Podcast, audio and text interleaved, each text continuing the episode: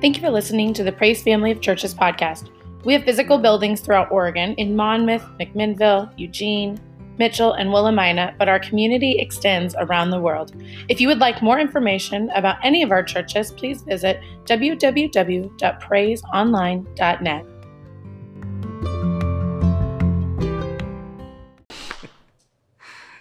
Thank you, Jessica and Ruff Ruff, the amazing and brave dog, the crime fighting dog. We're so proud of our children's workers. They're doing such a good job. So excited to see what's going on in our kids' ministry. Can I just tell you a little story about my life right now? It's about weeds too, and I just, uh, I have to just tell you.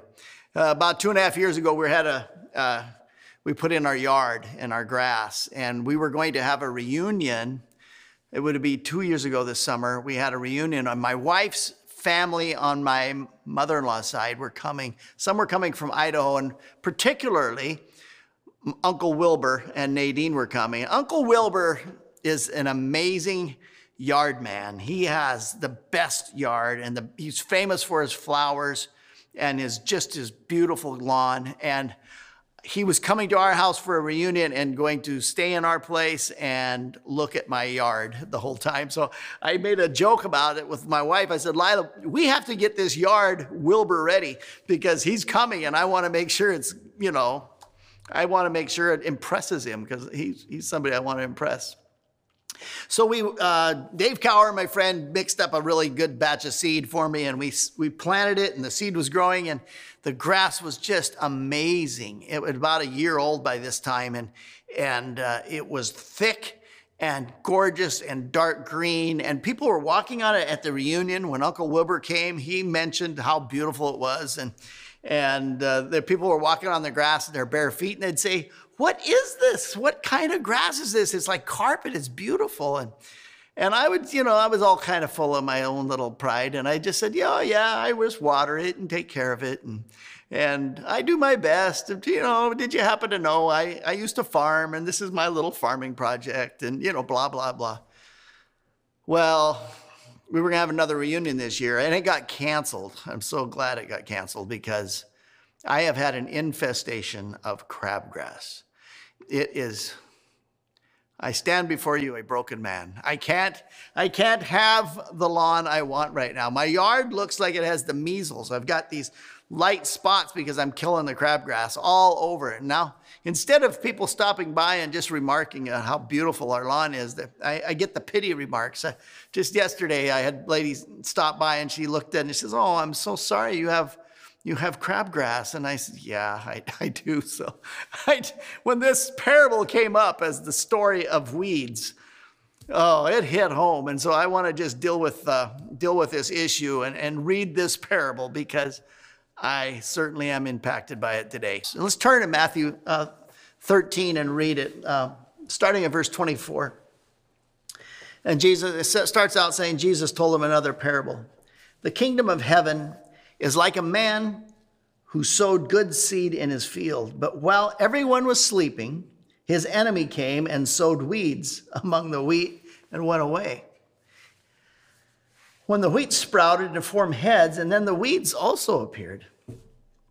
Well, verse 27 says this The owner's servants came to him and said, Sir, didn't you sow good seed in your field? Where did, where did the weeds come from?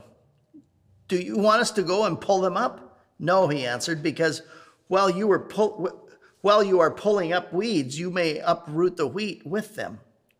Let them both grow together until harvest, and I'll tell the harvesters first to collect the weeds and then tie them in bundles to be burned, and then gather the wheat into my barn. This is an interesting parable. There's all kinds of layers of, of truth in here. Uh, the, the farmer sowed the seeds, and then the, his servants went out and said, blamed him and said, Didn't you use good seed? I mean, there's all kinds of nuances here to the crazy life we're living right now. Everybody wants to know the reason everything's going on. Well, my first point to you is I hate weeds, and you do too. It's something that is difficult. Uh, maybe not lawn weeds, they are tough, but I'm talking about things in our life that we didn't want or we didn't welcome. Things that show up out of the blue. That life doesn't go how, we're, how we planned it. We had so many high expectations of accomplishing this or accomplishing that. And then we have things come our way. Maybe there's circumstances or job losses or family tragedies or just things that we didn't plan. And I, I want to just call them weeds today because they are things that we have to come to terms with. When I was in landscaping class in high school, I, I went to South Albany High School and we had a, a, an elective called landscaping, and I took the class. And I remember the test. One of the questions on the test was the definition of a weed. And a definition of a weed is something that is in a place that you don't want it. Now, I was always thinking a weed was like dandelions or Canadian thistles or leafy spurge or whatever.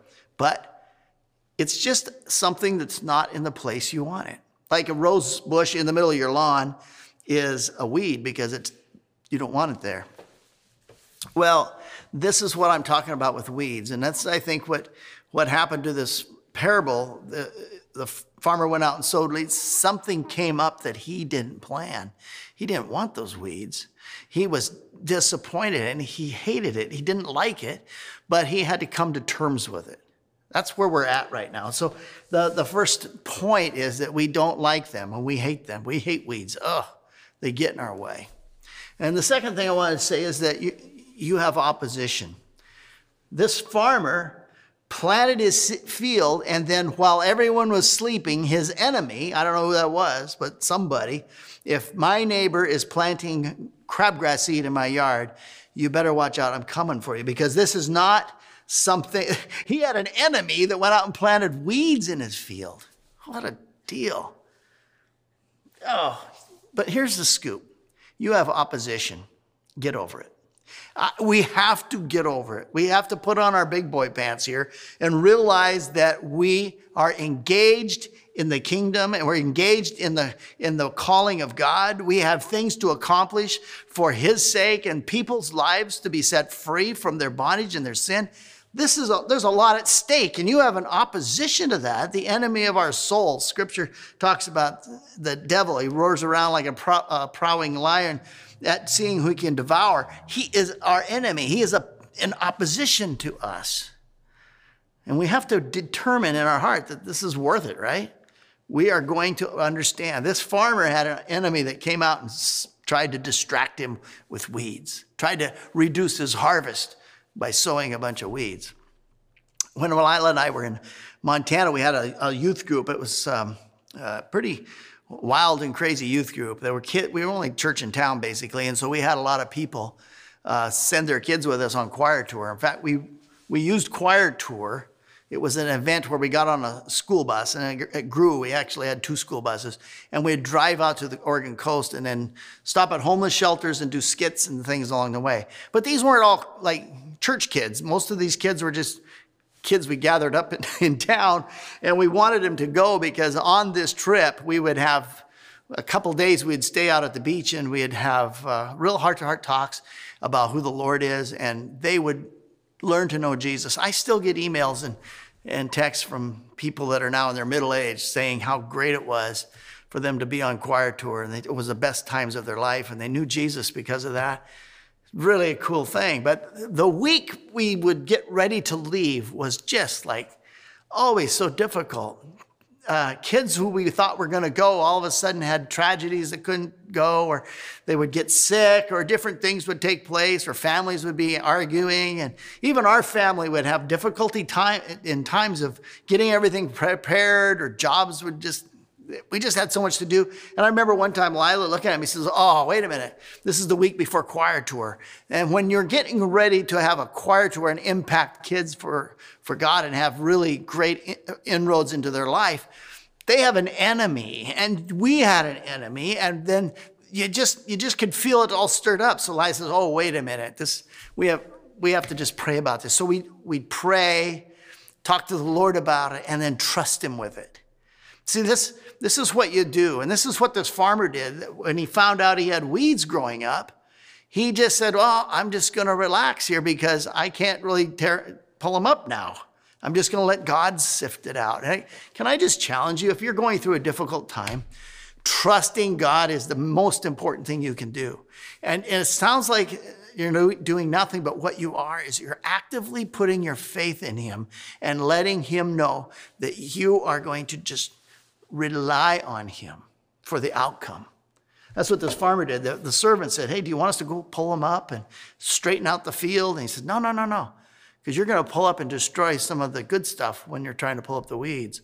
Anytime we try to take control and do it in our own strength, we end up damaging more than we, than we really wanted to. And I just think this is a great lesson in this parable about just trusting God for the harvest. So, yeah, I hate weeds. And yes, you are opposed. And it's just one of those things you have to get over.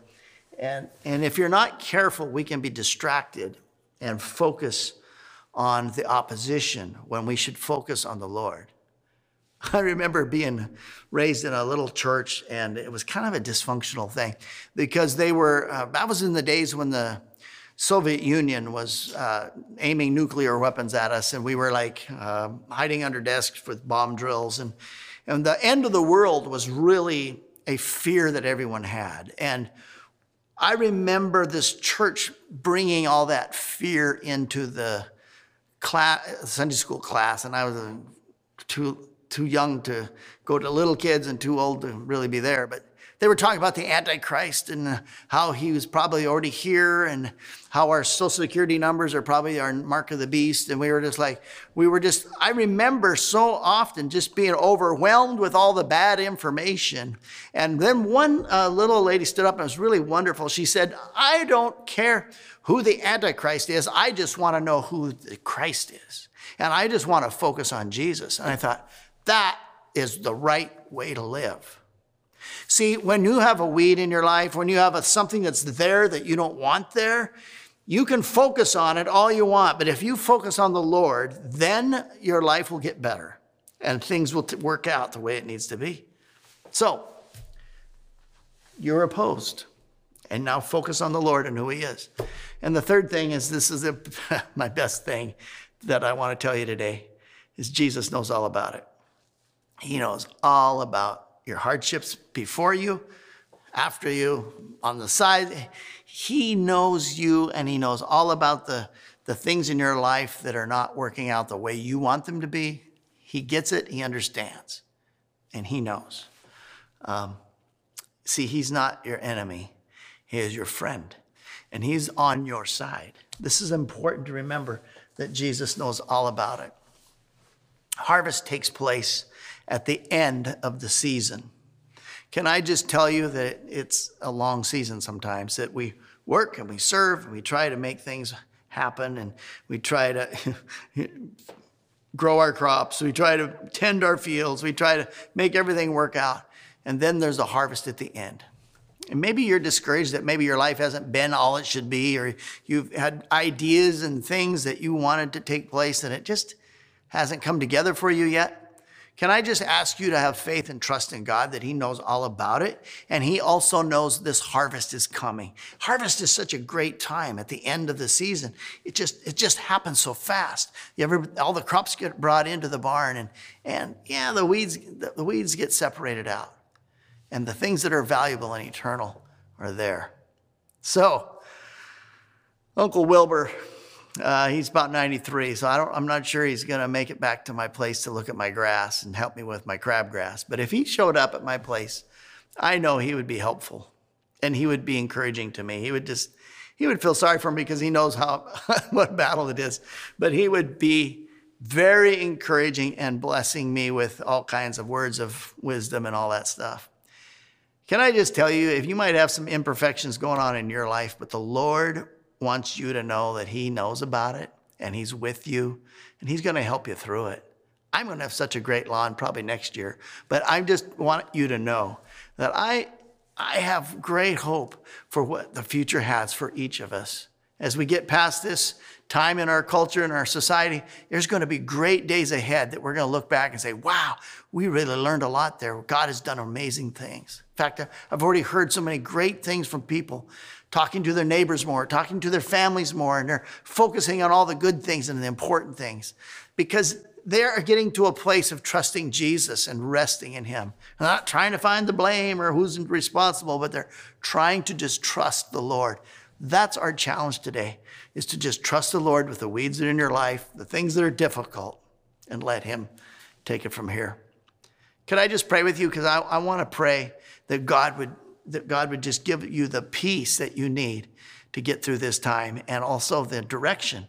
And uh, let's focus on Him. And as the, Robin, Rob leads us in the worship, could we just uh, worship the Lord and release to Him those things in us that we need to trust God with?